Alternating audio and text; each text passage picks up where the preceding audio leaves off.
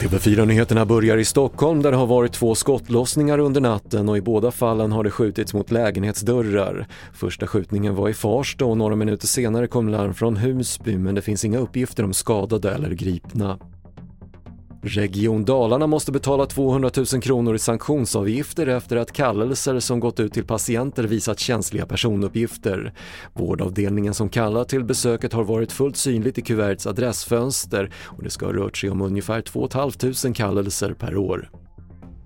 Det ekonomiska toppmötet som pågår i schweiziska Davos lovar omfattande hjälp till Ukraina, säger Tysklands förbundskansler Olaf Scholz. We are not just supporting Ukraine with financial means, with humanitarian aid, but also with uh, a lot of weapons. Och under förmiddagen kommer Sveriges regering presentera ett nytt militärt stödpaket till Ukraina.